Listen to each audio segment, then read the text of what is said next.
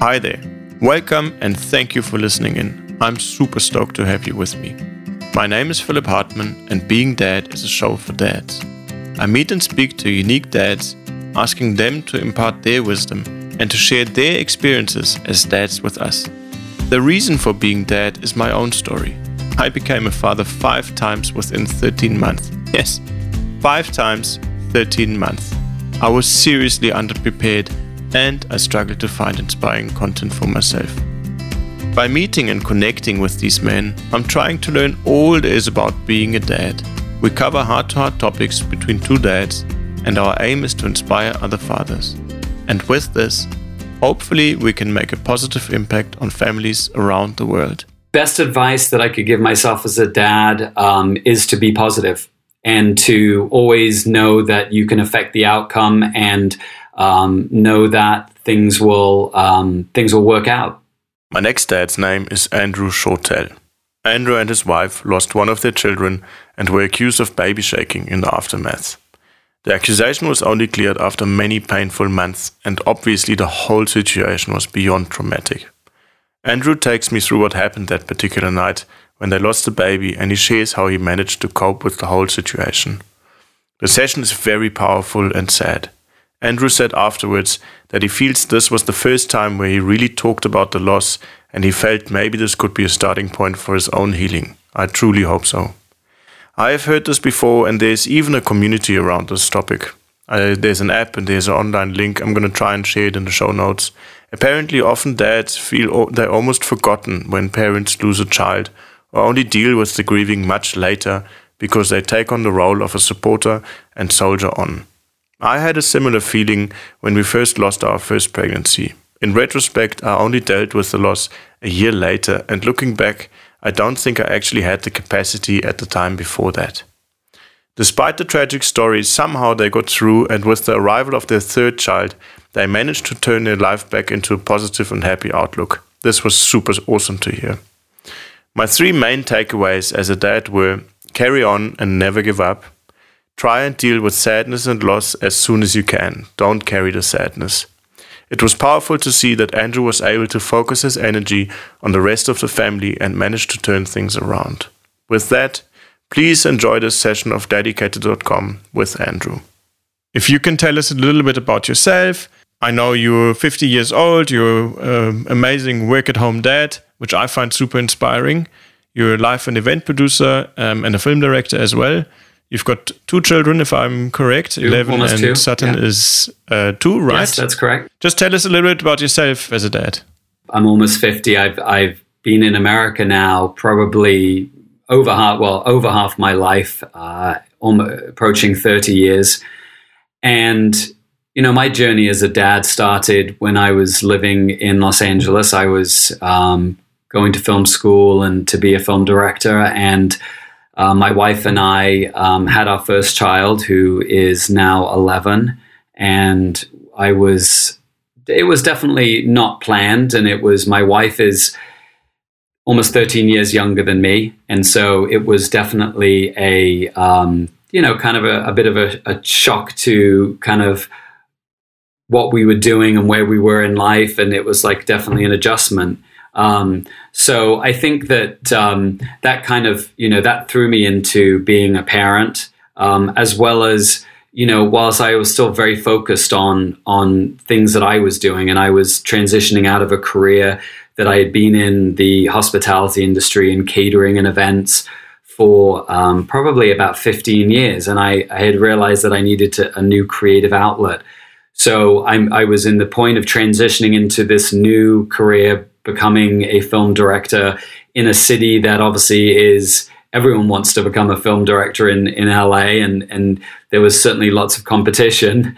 So I you know I was I was trying to not only focus on that but then I had this you know we had this baby and you know learning how to to be able to spend time with that. But I was very fortunate because, you know, in the process of, of doing the film stuff, it gives you a lot of latitude and time. And I found myself for the first six months of our son's life being able to really be present and have time with my wife and be able to spend time at home with um, with this with this child. And so that was wonderful. You know, then you know, through some moves and moving out of LA, realizing that after we had, made made my first film, that you know, um, you know, we need I may need, need to go do some other things whilst we were trying to sell the film and and get to get some traction there. Um, we ended up moving back to the East Coast, and you know, my wife started working um, here, and I found a, a, a different job and it was then it was then it was back to the sort of the, the, usual life most people have of you know two parents working and trying to find the time to you know see your your child before they go to bed every night getting home from work in time to see them and and that type of thing. Those two different periods almost where in the beginning you said you really had a lot of time for 6 months to be with the child, to be at home, to spend time, versus now you're doing a normal nine to five kind of regular uh, um, lifestyle where both parents work and you're trying to see the child before. How was that for you? Um, it was, yeah, it's quite, I mean, it's, it's a challenge. I mean, obviously between the two, I think that I learned, you know, after spending so much quality time um, with, with, with Piers that it was, um, yeah, it was definitely something that when you when you're working all the time, you realize, wow, I'm missing out on a lot. You know, you see how much you know they grow up so quickly, and you're coming home, and yeah. then you know six months later, you kind of feel like you've missed a chunk of of their life. So it was a transition, but I think it was look, I think it was great as having that memory of what you could have when you spend that time um, and and that sort of really, you know, completely sort of immersed time with with a child, um, how much that really affects them and and and just their emotional state. Uh, so you know, but then it's you know then it's tough because when you can't give that to your child, you you know it's it's a tough. Then then you realize because you really know what you're missing. But anyway, so you know, I feel like we. Um, you know, you then have to try and tr- kind of find that balance, and I think we've struggled for for many years trying to get that balance back again um, with us both working and trying to establish ourselves in new careers um, and you know not being able to have um, have that time. Although we had my wife's family who were very much involved and um, we were um, very close to them and and they would you know take care of, of Piers a lot. So um, at least there was family close by so, you know, after Piers got to be about three or four, you know, we he was in preschool and school and you know, we went through that stage of okay, you know, I think it's probably we're, we're ready to have another child, and you know, we were excited about kind of that. Piers was starting to talk about having a brother or a sister all the time. It's, I guess, a natural thing when he's at school with friends that all have younger sisters, brothers, older, you know, um, siblings. And so we started to look at having another child, um, you know, which proved a little bit more complicated. Marielle, my wife, um, found that, you know, after trying many times, it wasn't as easy as we had, had thought um, from the first time. And we ended up having to do fertility treatment, and she needed help to be able to um, to conceive um, the second time around. So we went through, you know, as a couple and as a um, you know as a family, we went through that you know all of that emotion of you know trying um, on several occasions and and it not working and you know the obviously the disappointment. Um, we finally um, you know a year later, a year and a half later. Um, we got the news that um, it had been successful and we had a um, and that she was pregnant we um, you know the usual journey of you know another pre- uh, of, of, another pregnancy and it all went very smoothly. And uh, my wife had scheduled a c-section uh, um, since piers was an emergency c-section in the end. And so that was that was kind of all went to plan. And we yeah. had tristan our second son um, in 2014 in january same month that azara the son was born. And everything was great. You know we we you know was just enjoying having him. We both were working, but we kind of tried to kind of find that time to be able to the balance, uh, which I think we did pretty well. And we sort of were cruising along, and it, you know the summer was approaching. We got to Memorial Day weekend, and we had just spent a really great weekend. Piers was learning how to ride a bicycle. We were out on the Sunday afternoon. It was a, just a glorious sunny day, um, sitting out on the front of the house with Tristan and watching Piers learn how to, to ride his bicycle. And it was just a great day. We all sort of kind of sat down for dinner that night and we all kind of just said, you know, we'd put Tristan to bed and said, you know, we're very lucky. We're in a really good place and, and everything, you know, has, um, you know, and everything we're, everything has come around, and we're and, and, we're very happy with where we're at. Um, that night, we um, we were sleeping, and Marielle woke up um, and was kind of a little concerned because usually Tristan's woken up for his you know feeding in the middle of the night. We usually hear him, um, so it was a little later than than usual, um, around three four in the morning. And so she went to go check on Tristan, and found him face down in his bed and he was you know having trouble breathing and we um, immediately she rushed, grabbed him brought him into our room and was in a bit of a panic as far as what we should do. And i said well let's just get him to the hospital. So she immediately jumped in um, one of our cars. Um, there was a hospital that fortunately was close by and she just drove to the hospital which was less than five minutes. Um, I obviously had to stay at the house to start with because our son Piers um, was in the house. So I, I waited j- just to wake him up to, to bring him to the hospital. Um, Marielle rushed, rushed to the emergency room. They immediately started doing work on him and tests. Um, at this point, he was really um, not breathing very well. He was um, very cold. Um, was not blue, but but was very cold. And you know the doctors obviously were very concerned and they then um, realized that they weren't able to treat him at that hospital, that they needed to get him down into DC, into one of the children's hospitals, one of the other hospitals. So they airlifted him down. Marielle and I drove down. Her mother, thankfully, had come over and, and, and was taking care of, of Piers. We went down to the hospital, and you know, then ensued three days of really just agonizing, um, you know, em- emotions and and everything of of kind of coming to the realization that, that Tristan um, had suffered some sort of a, a, a seizure or something that, um, that they weren't quite sure what it was, but um, had had stopped breathing, and they were um, they had done tests, and they they said that there was very significant brain damage, and that um, it was very unlikely that he was going to recover. Wow! So we spent you know the next two or three days in the hospital. Um, he was hooked up to life support. And, you know, on the third day, um, they said that they would undergo some tests and, and, and they would then do a couple of, of, of, of tests to, to, see if like if, what would happen if they would take him off the life support. And at that point, the doctor said there's really nothing more we can do and that, um, you know, it's time to say goodbye um, to him.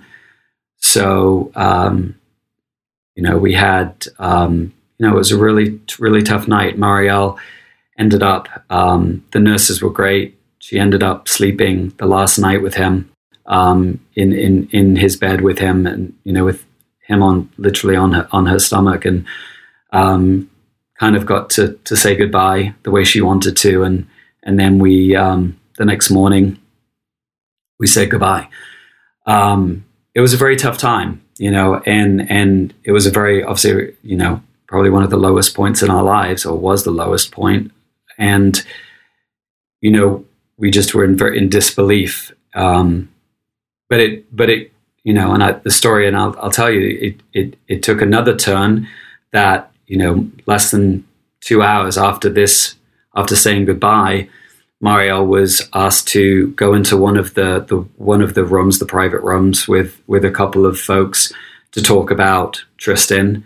Um, and she thought they were social workers. Um, or you know grief specialists or something and um, you know a couple of hours into this I, I go to go check on her to see if she's okay. And there's a, a police uh, officer at the, at the door. And so um, which was unusual. And so I, I go over and try and ask what was going on. And you know they were like you know you just have to go go back to the waiting room sit down. You know we're talking to your wife. And so um, it was very apparent at this time that all of a sudden what had turned into us losing our son was now like an investigation into his into his his death and the causes. Now they separated you two and then and then started interviewing. Yes, so they started interviewing her, They didn't interview me to start with. It was it was just her, and so um, you know this went on for a couple of hours. And you know, my wife, it's funny, always talk, talks about this um, afterwards that even though she really was so unaware of what was going on, she didn't realize who these people were. She said it was almost therapeutic in a way because she was kind of being able to talk about Tristan and his life and obviously what he meant to us and all of these things, um, but not really knowing the circumstances as to why these two people were, these two ladies were, were, were talking to her about this in such detail. So, you know, to kind of move forward from there, we sort of soon realized what was going on. One of the other ladies, um, uh, one of the mothers of one of Marielle's friends who was there with us at the time, there was a lot of family and friends, um, worked at, she was an administrator, had run hospitals and, and told us what was going on, that this probably was an investigation um, about the cause of death. And um, it's sometimes it's it's a sometimes it's a normal thing, sometimes it's a little bit more unusual. But um, she had suggested that we would talk to a lawyer and just get a lawyer to to to you know intervene.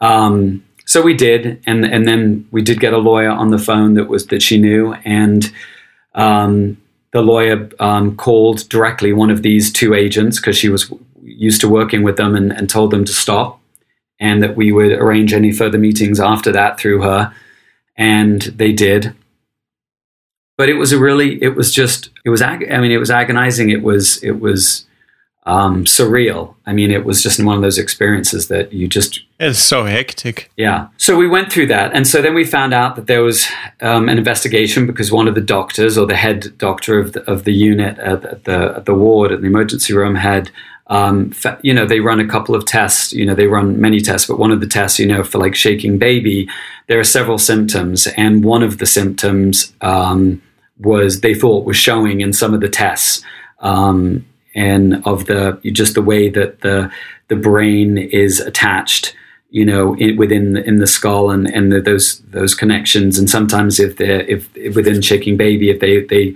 you know if, if there's you know violent movement of the of the head that sometimes um, you know you can see some things or there's swelling and things. Um, they can also be attributed to other things but that's one of the signs anyway so that triggered this investigation.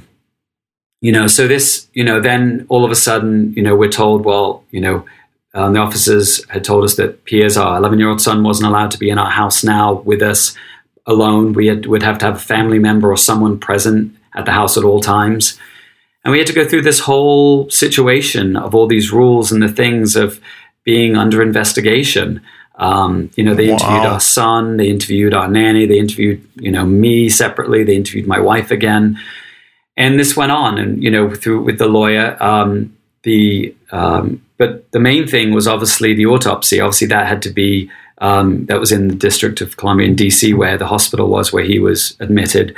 And so they went through the whole process, but through through un- an unfortunate set of circumstances, the um, I guess the chief pathologist and and who who who um, would have conducted these things. He was just about to leave his post, and and then there was a new person coming in. So what you know should have taken to get an autopsy, and you know within two or three weeks to to show the results of everything else. To you know obviously sh- hopefully show that you know that, that that obviously there was no shaking baby. Um, took almost six months. So we were in this limbo of we were still under investigation. The investigation couldn't be closed until they had got the autopsy. We were waiting on the autopsy, but they were delayed. And so we were living in this kind of hellish nightmare of not knowing what was going on and couldn't clear our name and were like being looked upon as if we were criminals. And it was it was horrific. I mean, it was a really, really tough time. At the same time, on top of this, my wife, who you know, is a nervous wreck at this point, but obviously losing her son. Um, she had just was in the process. Well, her her business partner was an old family friend.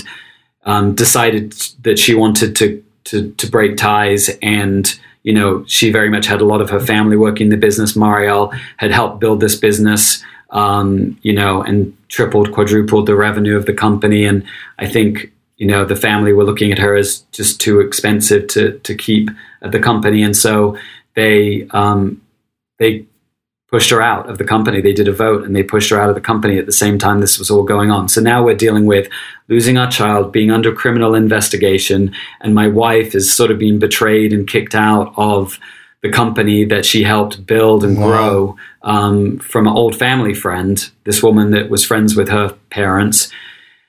And so my wife literally shut down. You know, she she literally just was was a person that just wouldn't get out of bed and was literally just ready to end it all. She just didn't want to live. She's like, I, there's no reason for me to live anymore.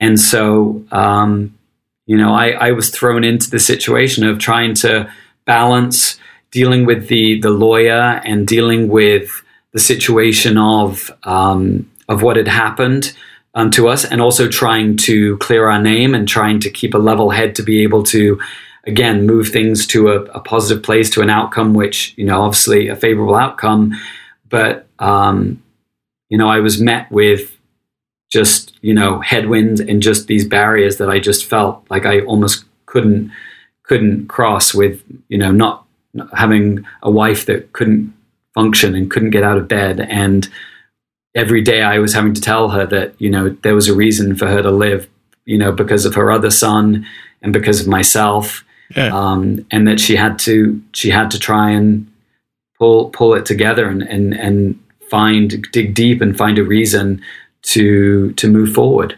Yeah, and you had Piers to look after as well, I suppose, at the same time. Yeah. Yeah. So you know, so you know, I I, I learned I learned about digging deep. I learned about resolve. I learned about really my advice at the beginning, like really that was questioned every day. Like, is there going to be a positive outcome? I mean, like, when do I give up? Like, do I, you know, is there a point where I say, I can't do this anymore. It's not worth it. I just, I, you know, I, I you know, I, I don't know, or, or, or, you know, or hearing my wife say that she wanted to give up every day, um, almost want, you know, there are times where you kind of almost want to agree, and you say, okay, I get it. Like, I, I, I agree. I don't, I don't know what we can do, but I didn't. And how did you deal with that? How did you, how did you get your wife to? Is there strategies that you kind of learned, or how did you? Was it just persistence, or did you? What did you do in order to to get through this together?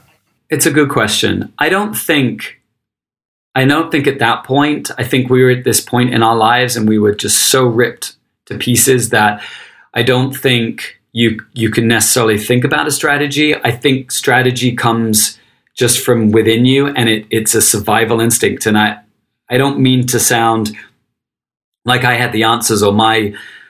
I, I don't think I ever thought about what should I be doing, and and at this point we hadn't started we hadn't started grief therapy. We were about to go do it, um, so no one had really given us any advice. But I just knew the the sort of that survival, um, the feeling that I had to I had to keep going, and because I knew I this this couldn't be the end of my life. Like losing my wife and having everything in ruins, like wasn't like acceptable. Like I couldn't. That that's not what I wanted. That's not how I wanted this to end. And so I kind of selfishly, I think, in a way, I mean, as much as I was looking out for my wife and had her best interests, I think selfishly, I was kind of like, this isn't gonna. I'm. This is not gonna define me. This is not gonna. This is not how I'm gonna live the rest of my life as a as a husband that lost his son and then lost his wife, um, and couldn't bring yeah. things back together, and then obviously having to deal with the ramifications of a,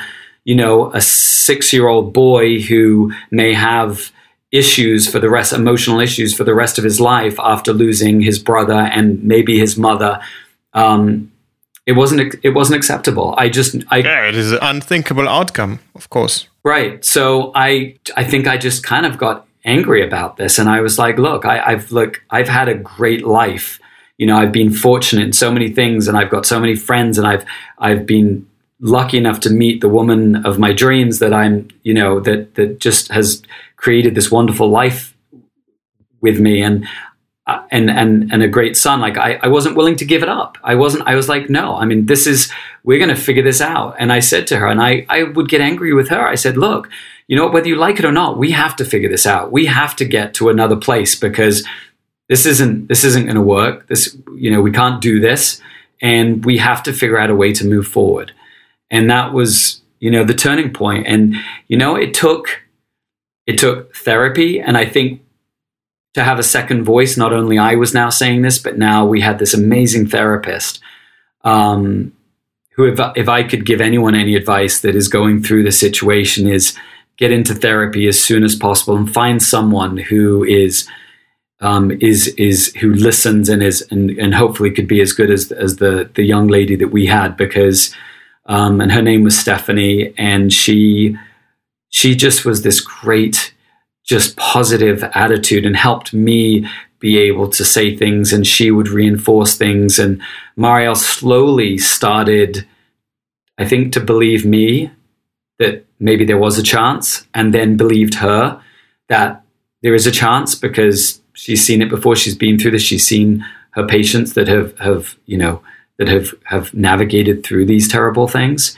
And it was a slow journey. I mean, and look, honestly, Philip, it's a journey that hasn't ended. I mean, we still there are times where no, of course, we're not yeah. we're not in a situation where she's ready to throw herself off a bridge, but there are times where she will be in bed and she will just cry and she'll just remember Tristan, something about him, something triggers something, and um, a memory, and um, it's really it's really difficult. But you know, it's taken us you know five years to get to this point, and another piece of the journey was a couple of years ago. Again, another complete surprise after all the fertility and everything else we went through. Um, we found out we were pregnant a little under three years ago, and amazing. We were expecting a daughter, who arrived a, a couple of years ago, and she's almost two, Sutton, and she has has really just brought this whole new sense of love back into my wife and understanding, and and I think um, has been a huge healing power, you know. Um, that really sort of was like the last it's kind of almost like you go to school and and and you kind of work through things and you learn and stuff and i think what I did with with my wife and w- with our family was was kind of going through high school and college. But then I think like the master class, kind of the getting your masters and and that that extra piece was was our daughter, and that I felt like mended her heart so that she could enjoy life, enjoy our son, and just enjoy the things that she hadn't been able to in, in such a long time. Yeah, well done, man. I mean, a lot of other people, I can guarantee you, would not be together anymore. You know, that can also not being able to even carry on with the relationship. And tell me something. How did you deal with the grief? So, did you you were talking a lot around how you supported your wife and how she needed your support in that sense that you would tell her, okay, life's carrying on, and but you also needed healing, or you probably still do need. You know, it's an ongoing process. No one can say after five years this is now done and dusted and we're carrying on, but what did you do to to sort yourself out as a dad, or did you find support elsewhere, or was it through Stephanie as well, or what was your your your approach in this? I, you know what, I I don't think, if I'm being completely honest, I think I was so wrapped up in helping helping Marielle um, and being kind of like you just it's I feel like you're a soldier in battle when you know you may have you know been shot a few times and you're you know you just you, know you have to keep moving forward and you just the adrenaline of of of where you're at um, being in the battle i just never really stopped to think about oh crap i should probably you know go put a, a bandage on this bullet hole in my leg you know? It's like i think i just was so focused on on everything else um, that and maybe not in a good way. I kind of put all of my emotions like in this little bottle and put them on the shelf and kind of just put it. I found a way to be able to compartmentalize and just put it somewhere away.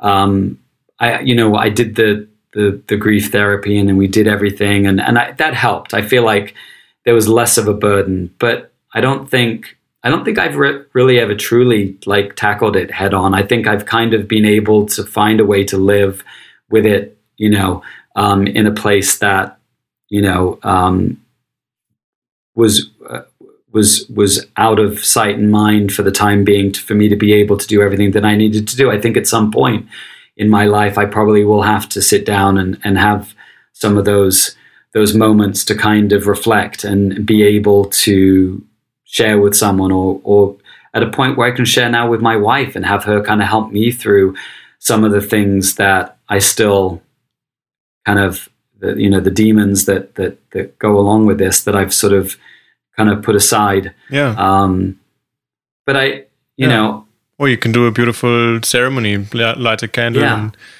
you know, do do something symbolic in order to say goodbye. Yeah, and we've you know, we've talked we've talked about try and try and deal we with. We talked it. about doing you know something like that. I think that we honor him every year, and um, you know, I I think of him very fondly, and it's um, you know, I try not to go back to the moment because I it, it, I think one of the things that that it did, and I you know, and it, it affected me. You know, I think there was a couple of years that I think there was a lot of anger. I think, you know, and I'm not, I'm a very, you know, people who know me, I'm very passive and very, I'm just not a fiery, temporary type of person. But I think, you know, one of the the negatives of going through all of this, I think, you know, as much as I held it together and did everything for everyone else, I think there was part of me that was just very angry about, you know, what had happened to us and why it had happened and it wasn't fair and um, you know, and that stayed with me. And I think it's been a gradual thing for me to learn to kind of be able to let that go um, so that it doesn't affect um, whether it's my own personal life or my work life of, you know, you know, interactions with people that I may work with or in other settings. So um, I think that's the thing that, that that's the piece that's left with me that I think that I have to work on that, you know, is still yeah. part of me. And how how do you have you translated this into your current family? Suit? I mean, current same family, but have you translated this into how you act as a dad today? Not the anger, but the actual the whole story, the last five years, and your learnings from before that. Are you now?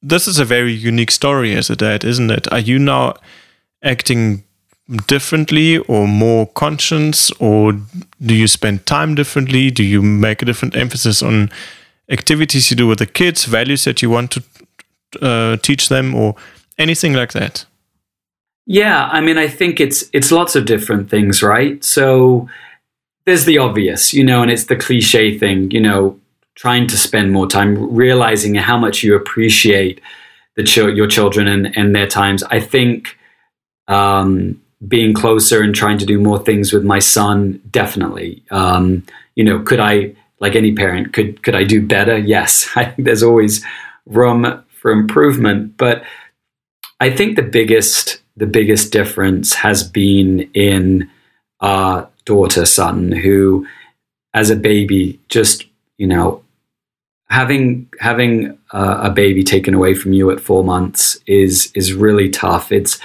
you know, you kind of have all those amazing moments, life experiences with a young child as they grow and develop.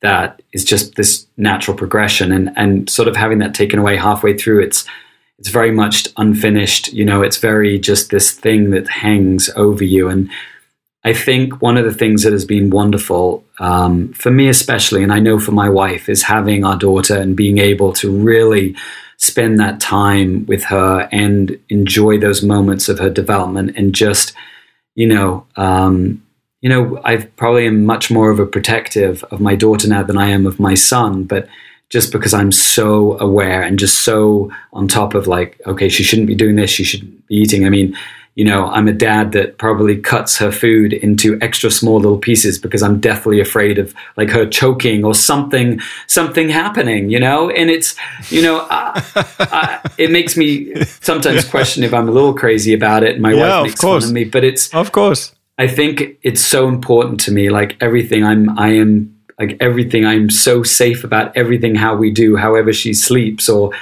whether we're in the, whether we're in the car or if she's outside playing, I'm just ever aware of everything, every little decision that she's making or environment that, that she's in.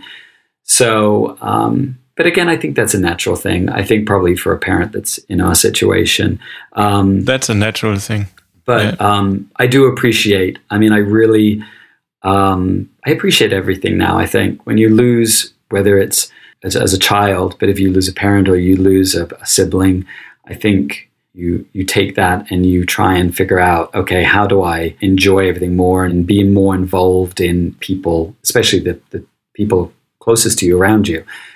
So i think as a dad i think i've i've really tried to make sure that my daughter is is just experiencing and and just having fun and same with my son um, and just you know life is very precious and I want them to just every minute I don't you know I, I want to make every every day fun and special for them. And I and I think um, you know it's just tr- trying to constantly think of ways to, to be able to do that for them. Yeah that's a very good takeaway for this this kind of for the outcome really to, to focus more on the kids and to be to be involved and to spend the time to spend quality time. I think that's that's the the key. I mean being protective over your children makes sense in any case and i don't think there's a there's there's not cannot be too much you know whatever you feel is appropriate in that right. sense is fine it's nobody's business anyways you know and yeah that's good well, the other, yeah, the other thing, the other piece of this is not only kind of focusing back in on your own family, and I think that's, like I said, that's sometimes the, is the natural thing, right? Because they're, you know, your family is close around you, and you and you realize that, that that's important. But I think one of the things that, and I still have lots to do. I mean, including what what we're talking about, but you know, we. Um, I was really proud of my wife. She was brave enough to. We spoke to um, some reporters about what we had been through with the whole SIDS and and, our, and losing our son and the investigation and shaking baby, and we we found discovered this whole this whole area of um, of this sort of unknown diagnosis and and this these medical symptoms that can sometimes show up that will cause people to be um, you know, miss um, um, be accused of um, of of shaking baby syndrome. And oh, really? So this happens. This happens uh, regular, yeah. Well, it, there's been some very notable cases. So we were approached by these reporters. We ended up speaking to them, and, and I spoke to um, a number of reporters with um, um, various outlets, NBC and ABC, and we ended up choosing to do a piece with um, PBS and NewsHour um, because they were really spending the time on it. It was one of those in one of those things that one of their reporters it was really important to them and one of the producers. And there were a couple of very well-known cases one in the UK where a woman had been imprisoned for I want to like say it was 10 12 years or something.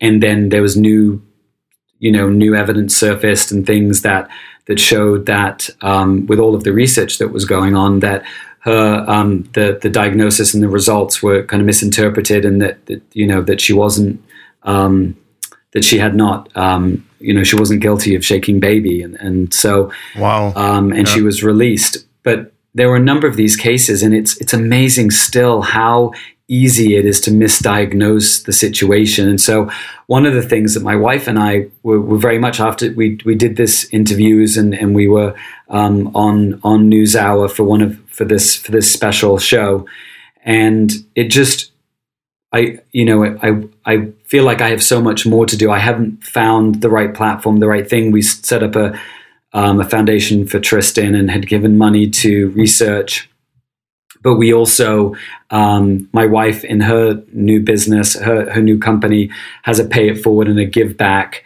to to causes like this and to help people and, and to research and things um, from from money that they make from the company and I feel like it is very important that it's it's you you you go through something like this and you find out like a topic like this that is very unusual that you know is misunderstood and you know that people are suffering you know through this. And and you know they may be accused of misaccused of of doing something like this when in it and and they didn't. And now on top of like the grief and the loss of losing a child they're now you know they have to contend with all of all of this uh, on top of it so I mean, you know, I, I, my my goal is to, to to try and figure out ways to be able to help. My wife has become friends through Facebook of some women that have been through a similar situation. And she's spent time talking to them and almost kind of counseling them and just talking them through our, our situation and what happened and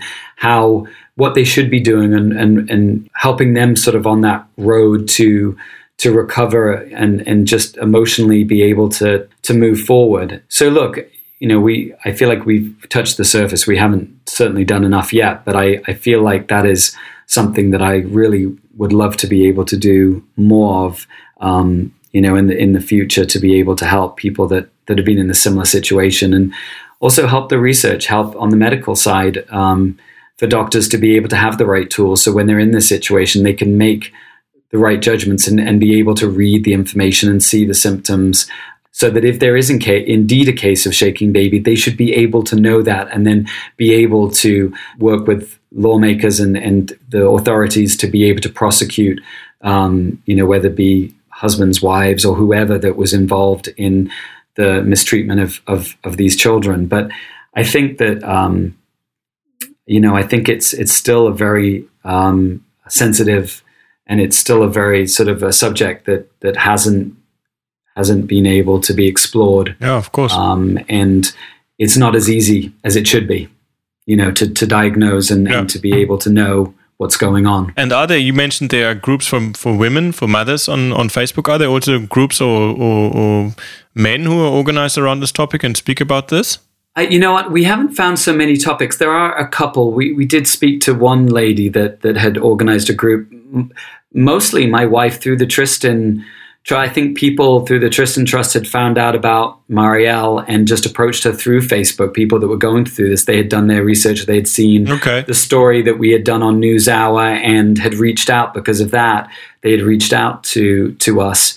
But you know, I, I think it's it's it's a subject that has a little bit of taboo to it. I, I, I think it's it's not people don't like to talk about it. You know, it's um, yeah, it, it's a it's a weird it's a yeah weird because subject. it's horrible. I mean, the the the just to imagine, you know, if if if you lose a child and then the next thing you you're basically being accused uh, uh, of baby shaking, that's that's horrible. So it's it's difficult to talk about, you know.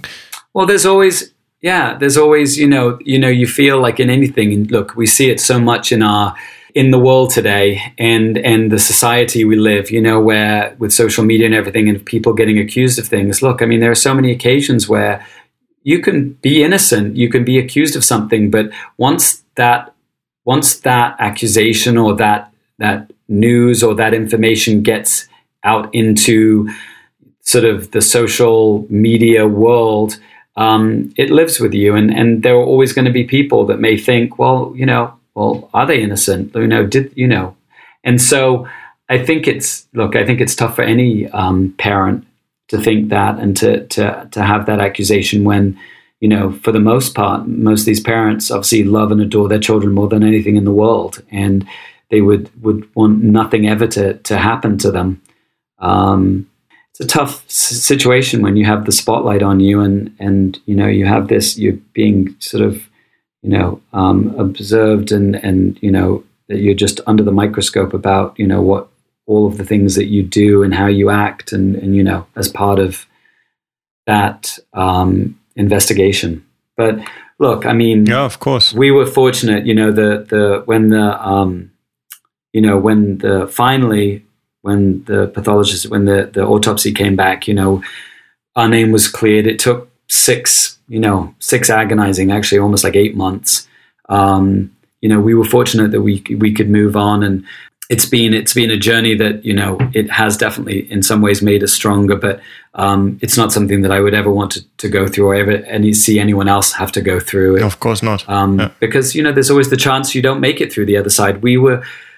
I consider ourselves very lucky. I think I fought for everything, and I think you know that that's part of it. But you know, at the end of the day, there's there's luck, there's other forces at, at work that that helped us get to where you know where we are now. Um, you know, and and I think you you you know you hope hope that you know in any situation that that's the case. Yeah, I think a big takeaway for me is the basically what you mentioned, trying to find help as soon as possible, and then you were lucky enough to find Stephanie with her amazing healing power that is something that's very important. I think if you go through this situ- through a situation like this where you're losing a child, um, you have to find help.